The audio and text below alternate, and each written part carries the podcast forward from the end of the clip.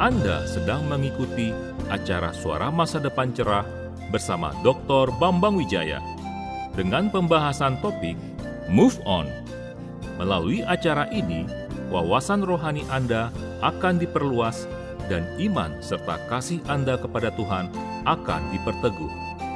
Selain program radio ini, Selain program radio ini, Anda juga dapat mengikuti berbagai program inspiratif yang dibawakan oleh Dr. Bambang Wijaya melalui YouTube channel Bambang Wijaya.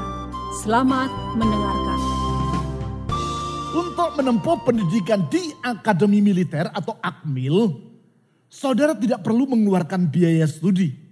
Berlainan dengan perguruan-perguruan tinggi lainnya yang menuntut biaya kuliah yang sangat mahal.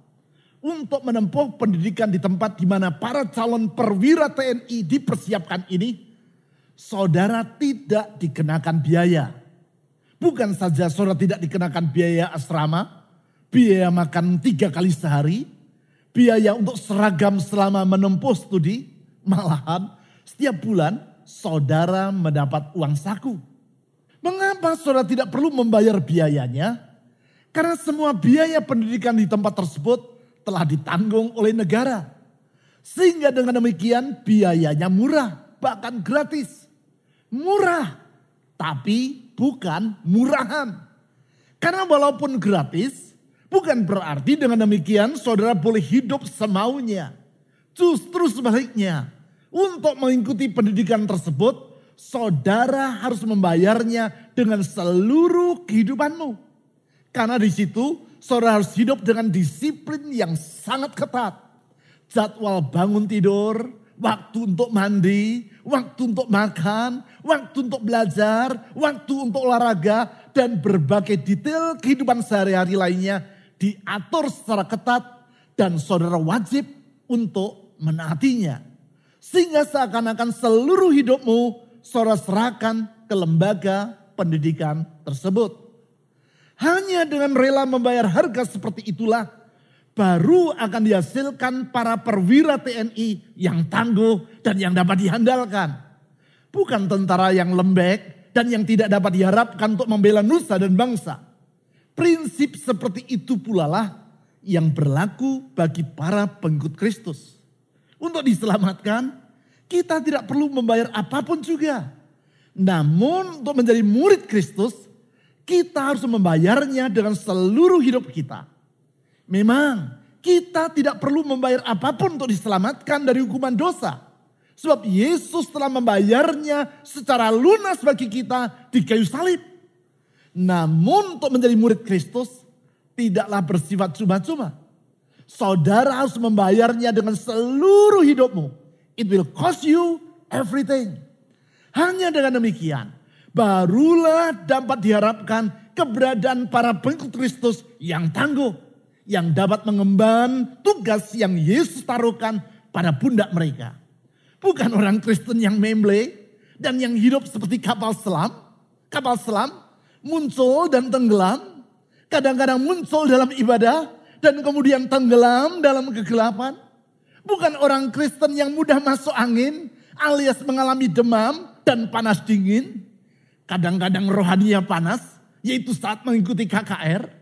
Dalam ibadah kebangunan rohani atau KKR yang bersangkutan menyanyi dengan penuh semangat. Selesai khotbah, ketika ada tantangan untuk menerima Yesus, ia maju ke depan sambil menangis. Dan untuk kesekian puluh kalinya, ia menerima Yesus.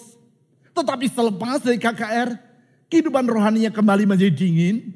Kembali tidak membaca Alkitab, kembali tidak berdoa, kembali beribadah semau-maunya. Apalagi sekarang di dalam masa pandemi ini.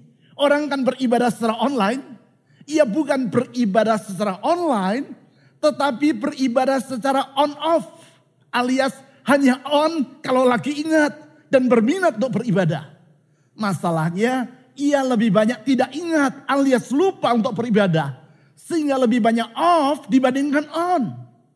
Kalau anggota tentara mentalitasnya melempem, begitu mendengar tembakan musuh langsung melepas baju seragam dan lari sifat kuping. Demikian juga dengan pengikut Kristus yang selebor. Selebor. Saudara tahu kan artinya? Selebor itu artinya selera borongan alias Kristen murahan. Begitu kena masalah sedikit langsung melepaskan identitas dirinya sebagai pengikut Yesus dan lari meninggalkan Tuhan.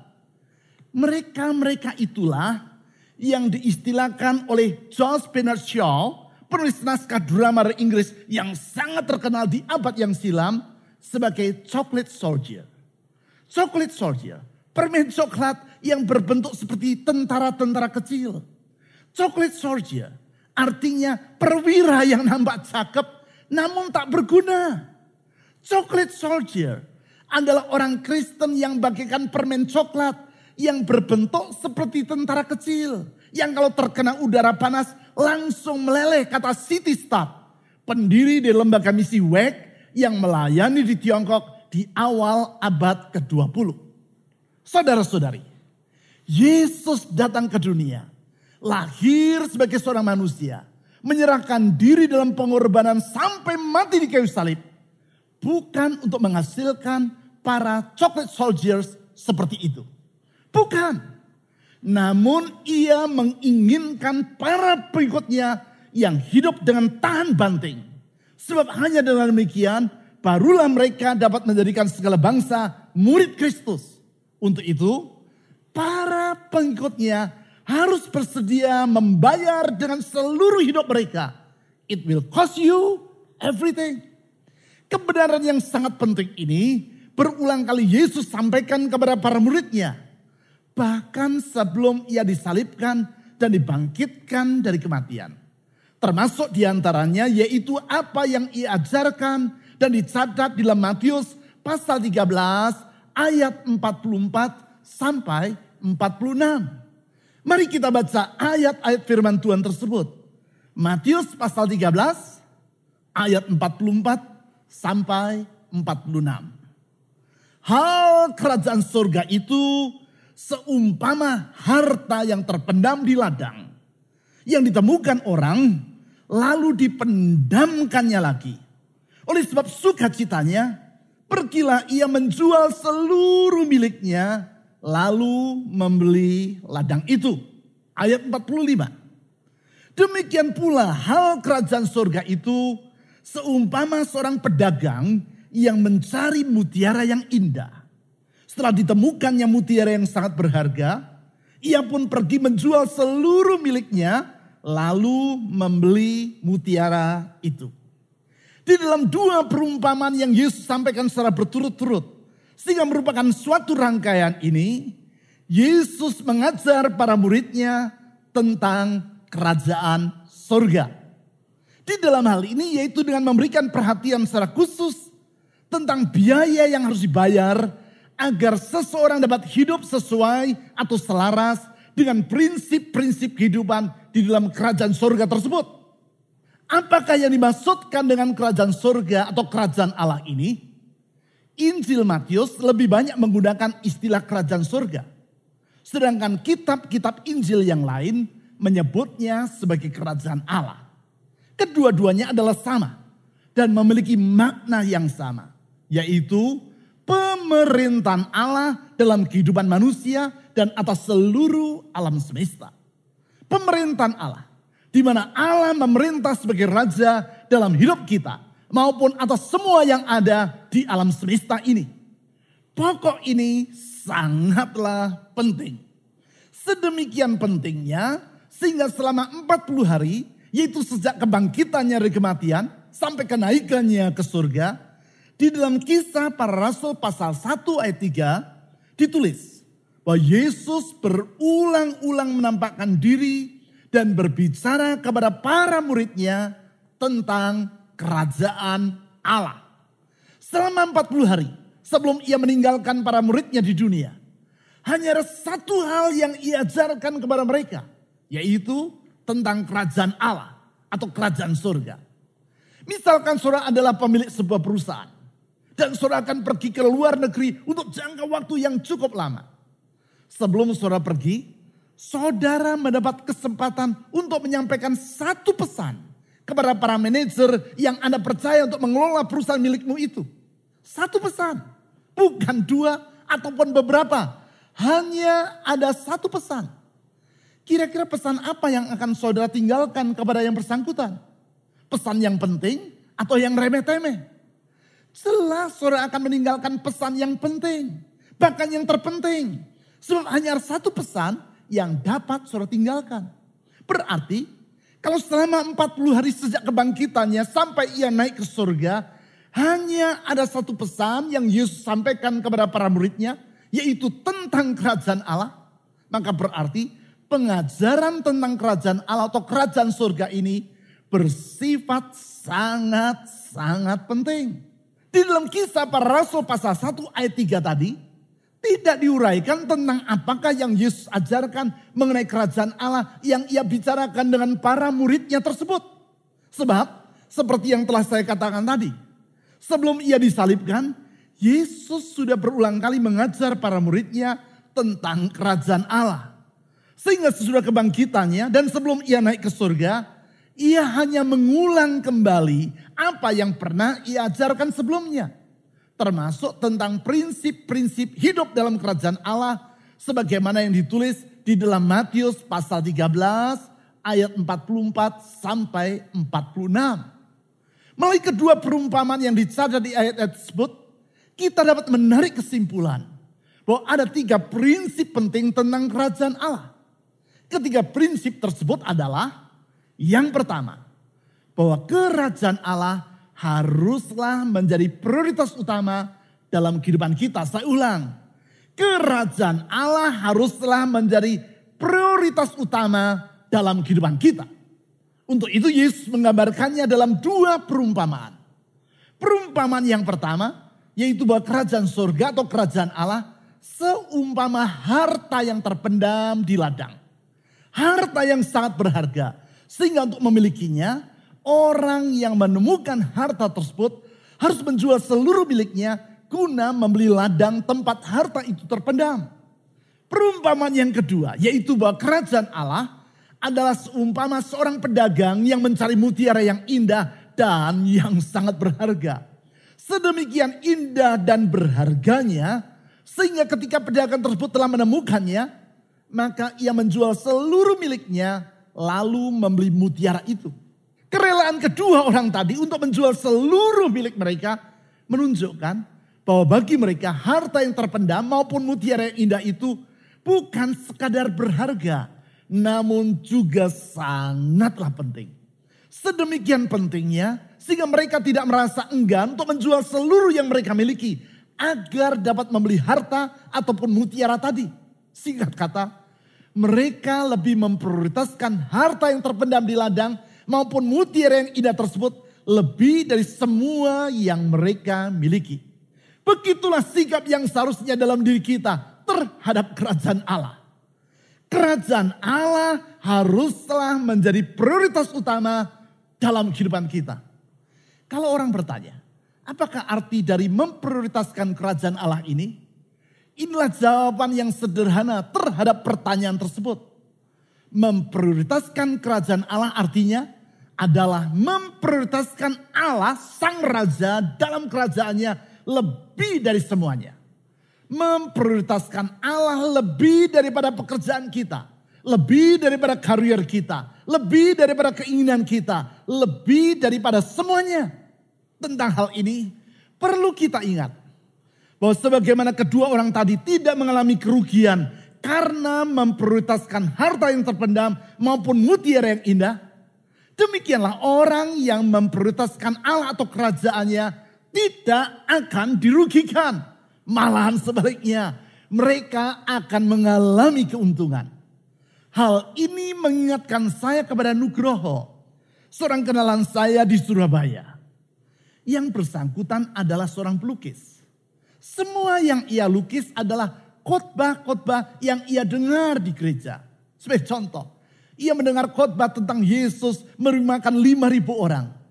Maka ia melukis dua ekor ikan dan lima ketul roti.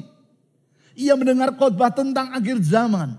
Maka ia menulis gambar seekor kuda putih.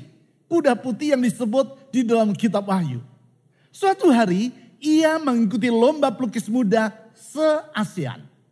Perlombaan ini diawali dengan babak penyisian di setiap negara anggota ASEAN. Sebelum pemenang lomba untuk Indonesia diumumkan, Nugroho dipanggil oleh panitia. Kepada yang bersangkutan, panitia berkata, Nuk, seharusnya hasil lukisanmu ini menjadi juara nomor satu.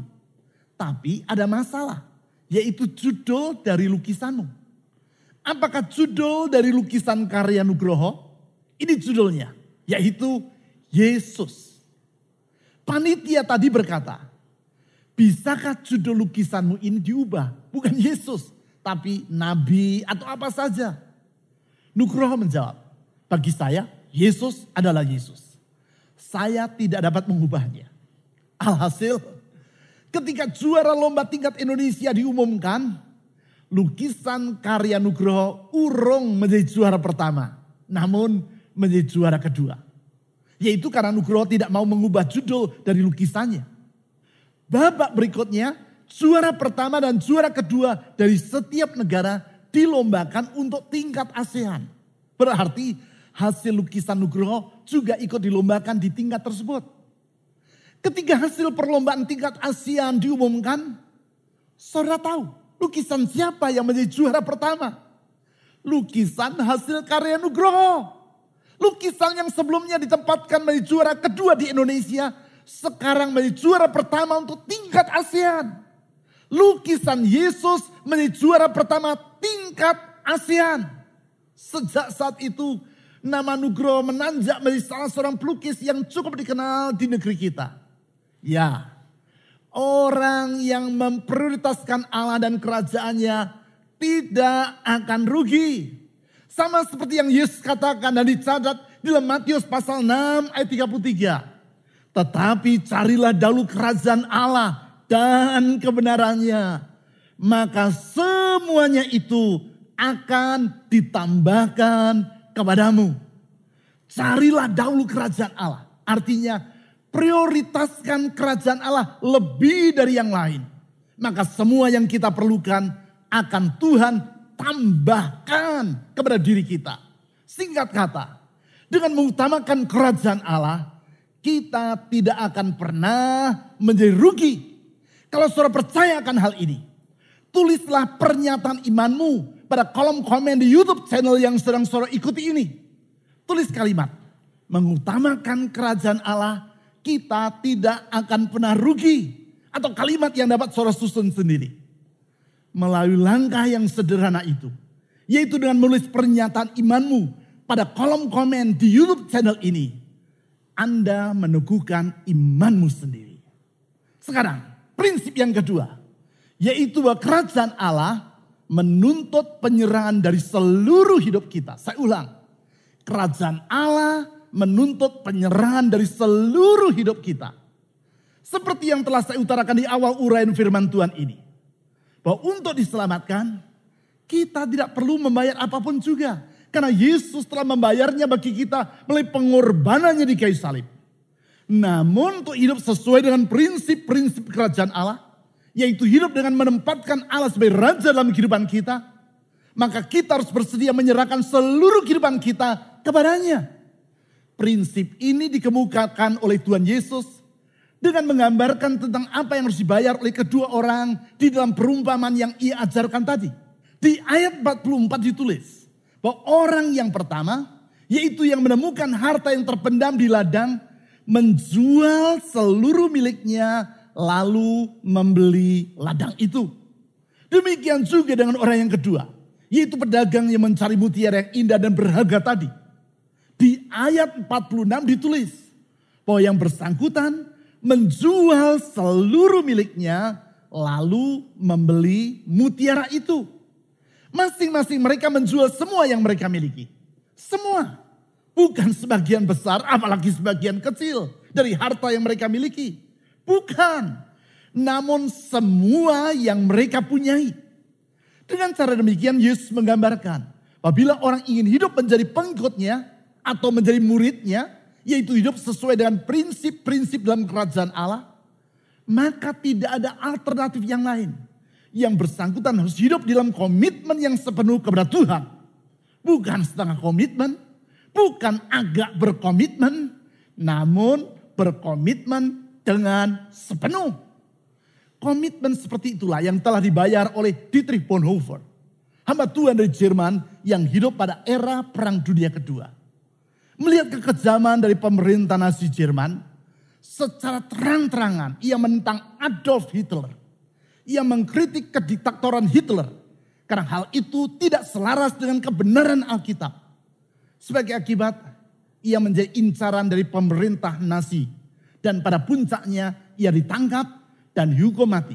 Satu bulan sebelum tentara Nazi Jerman menyerah kalah kepada tentara sekutu. Salah satu karya tulis yang terkenal dari Dietrich Bonhoeffer adalah bukunya yang diberi judul The Cost of Discipleship. Harga dari pemuritan. Dalam buku itu ia menulis tentang anugerah yang murahan.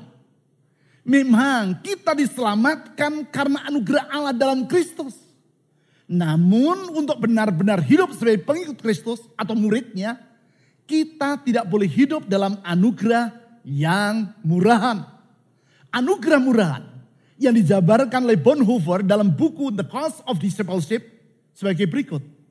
Cheap grace is grace without discipleship grace without the cross. Anugerah murahan adalah anugerah tanpa pemuridan. Anugerah tanpa salib. Memang untuk menjadi pengikut Kristus kita harus bersedia memikul salib. Itulah yang Yesus katakan dalam Matius pasal 16 ayat 24 yaitu setiap orang yang mau mengikut aku ia harus menyangkal dirinya memikul salibnya dan mengikut aku. Menyangkal diri artinya berkata tidak terhadap kehendak diri sendiri. Itulah harga yang dibayar oleh setiap orang yang ingin mengikut Yesus. Yaitu menyerahkan seluruh kehendaknya kepada Tuhan. Dengan demikian, kita meneladani doa Yesus di Taman Getsemani dengan berkata, "Bukan kehendakku ya Tuhan, melainkan kehendak mula yang terjadi. Sikap seperti ini tidak cukup hanya dalam bentuk kata-kata yang kita ucapkan, tetapi dalam perilaku kita, baik di rumah, di tempat kita bekerja, dalam pergaulan sehari-hari, dan tentunya dalam pelayanan kita kepada Tuhan. Kekristenan seperti itulah yang Tuhan Yesus kedaki. Melalui orang-orang yang seperti itu, ia akan membawa perubahan atas dunia ini. Selanjutnya, prinsip yang ketiga, yaitu bahwa kerajaan Allah menuntut harga yang sama bagi semua orang. Saya ulang, kerajaan Allah menuntut harga yang sama bagi semua orang. Memang orang yang pertama tidak secara sengaja mencari harta yang terpendam. Kalau ia menemukannya, dapat dikatakan bahwa hal tersebut adalah di luar sangkaan atau upayanya. Sedangkan orang yang kedua ditulis di ayat 45 bahwa ia dengan sengaja mencari mutiara yang indah. Sehingga kalau si pedagang ini menemukannya, hal itu adalah karena memang merupakan tujuan dari perjalanan yang ia lakukan. Namun, walaupun proses bagaimana mereka menemukannya berbeda satu sama yang lain, tetap kedua mereka harus membayar harga yang sama. Baik orang yang pertama, yaitu yang menemukan harta yang terpendam di ladang, maupun orang yang kedua, yaitu pedagang yang mencari mutiara yang indah, harus membayarnya dengan seluruh yang mereka miliki. Di ayat 44 ditulis bahwa orang yang pertama menjual seluruh miliknya lalu membeli ladang itu. Demikian pula di ayat 46 dicatat bahwa orang yang kedua juga menjual seluruh miliknya lalu membeli mutiara itu. Bagi orang yang pertama, kalau ia dapat bertemu dengan harta yang terpendam, hal itu adalah karena anugerah. Sebab sama sekali bukan karena upayanya. Demikian juga bagi orang yang kedua. Walaupun memang ia menginginkan mutiara yang indah, namun kalau bukan karena anugerah, ia tidak akan pernah menemukannya.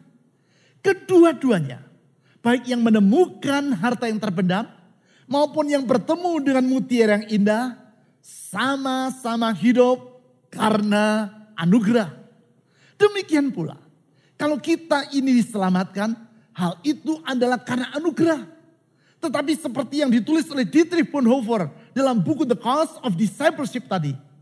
Bukan berarti dengan demikian kita tidak perlu membayar harga dari pemuritan. Memang ada orang yang menerima Yesus karena secara tidak sengaja mendengar berita Injil. Sebagai contoh, salah seorang anggota jemaat kita yang berprofesi sebagai mandor proyek pembangunan. Suatu sore selesai bekerja di salah satu proyek di tengah kota Bandung, ia berdiri di pinggir jalan menunggu angkutan umum. Mendadak sebuah mobil lewat di depannya. Dan penumpang dalam mobil itu membuang sebuah bungkusan ke trotoar dekat tempat mandor itu sedang berdiri. Karena merasa penasaran, si mandor ini mengambil bungkusan tersebut. Belum sempat membukanya, datanglah angkutan umum yang ia tunggu. Maka segeralah ia naik ke dalam angkutan umum itu sambil membawa bungkusan tadi. Sesampainya di rumah, dibukanya bungkusan tersebut. Dan ternyata isinya adalah sebuah Alkitab. Dibacanya Alkitab itu. Semakin lama isinya semakin menarik hatinya. Singkat cerita, ia berjumpa dengan kasih Allah di dalam Yesus melalui Alkitab yang ia baca. Sekarang, ia menjadi seorang pengikut Kristus. Yang bersangkutan sama seperti orang yang menemukan harta yang terpendam di ladang yaitu bertemu secara tidak sengaja. Tetapi saya juga mengenal seseorang yang menjadi pengikut Kristus karena ia memang ingin mengetahui siapakah Kristus itu.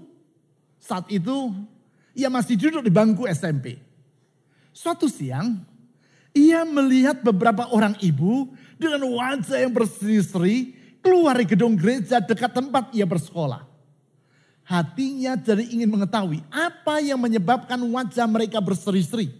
Oleh sebab itu, minggu berikutnya dengan sengaja ia menyelinap keluar dari kelas dan datang ke gedung gereja tadi untuk melihat apa yang dilakukan oleh para ibu tadi di dalamnya.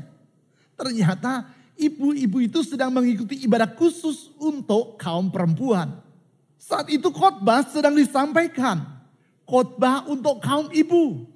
Namun tak bagaimana Kenalan saya ini, seorang bocah laki-laki yang masih duduk di bangku SMP. Merasa bahwa kata-kata yang diucapkan dalam khotbah tersebut mengena di hatinya. Singkat cerita, ia pun menjadi seorang pengikut Kristus. Bahkan di kemudian hari, ia menyerahkan dirinya menjadi seorang hamba Tuhan. Orang ini hampir sama seperti pedagang yang mencari mutiara yang indah tadi. Dengan sengaja ia mencarinya. Tentu sang mandor yang secara tidak sengaja bertemu dengan Yesus melalui Alkitab yang dibuang tadi, maupun bocah SMP yang dengan sengaja ingin mengetahui mengapa ibu-ibu yang keluar dari gedung gereja tadi wajahnya berseri-seri menjadi pengikut Kristus hanya karena anugerah Allah. Proses mereka untuk bertemu dengan Yesus berbeda. Namun harga yang mereka bayar adalah sama. Yaitu menyerahkan seluruh hidup mereka kepada kehendak Tuhan.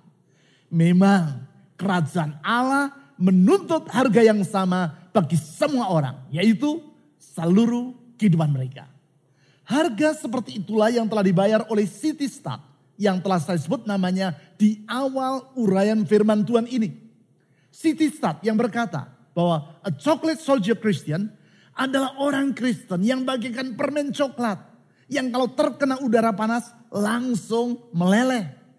City Star dilahirkan dalam keluarga yang kaya di Inggris di pertengahan abad ke-19. Ia menempuh pendidikan tinggi di Cambridge, salah satu perguruan tinggi terbaik di negara itu.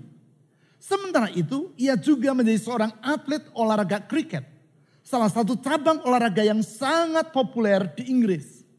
Bahkan ia menjadi anggota tim nasional Inggris yang memenangkan pertandingan kriket yang sangat bergengsi di Essex di Australia pada tahun 1882. Dengan demikian, masa depan yang sangat gemilang sebagai seorang atlet kriket nasional Inggris terbentang lebar di hadapannya. Namun panggilan Allah untuk menyerahkan hidup menjadi seorang utusan Injil memenuhi hatinya. Sehingga ia mengambil keputusan untuk meninggalkan karier yang gemilang sebagai atlet nasional dan berangkat sebagai utusan Injil ke Tiongkok pada tahun 1885. Ia dikenang orang sampai hari ini sebagai salah satu pribadi yang sangat berpengaruh dalam dunia misi. Ia berkata, If Jesus Christ be God and died for me, then no sacrifice can be too great for me to make for him. Kalau Yesus Kristus adalah Tuhan dan mati bagi diriku, maka tidak ada pengorbanan yang terlalu besar bagi diriku yang dapat kulakukan bagi Tuhan. Kalimat tersebut telah membakar hati banyak orang muda untuk mengikuti teladannya, yaitu menjadi utusan Injil. Benar. Untuk diselamatkan, kita tidak perlu membayar apa pun juga. Namun untuk menjadi murid Kristus, kita harus membayarnya dengan seluruh hidup kita. It will cost you everything. Bersediakah saudara?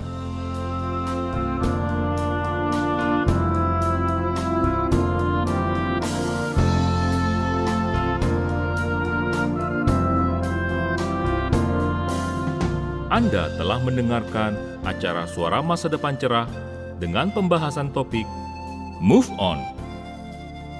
Pekan yang akan datang, Dr. Bambang Wijaya akan melanjutkan topik tersebut pada hari, jam, dan gelombang radio yang sama.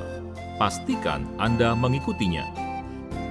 Selain program ini, Anda juga dapat mengikuti berbagai program inspiratif yang dibawakan oleh Dr. Bambang Wijaya melalui YouTube channel Bambang Wijaya. Program-program video di dalam kanal YouTube Bambang Wijaya tersebut akan meneguhkan iman Anda. Bila Anda ingin menghubungi Dr. Bambang Wijaya, silahkan Anda menghubunginya melalui WA ke nomor telepon 0811 309 077. Sampai berjumpa pada pekan yang akan datang. Tuhan memberkati.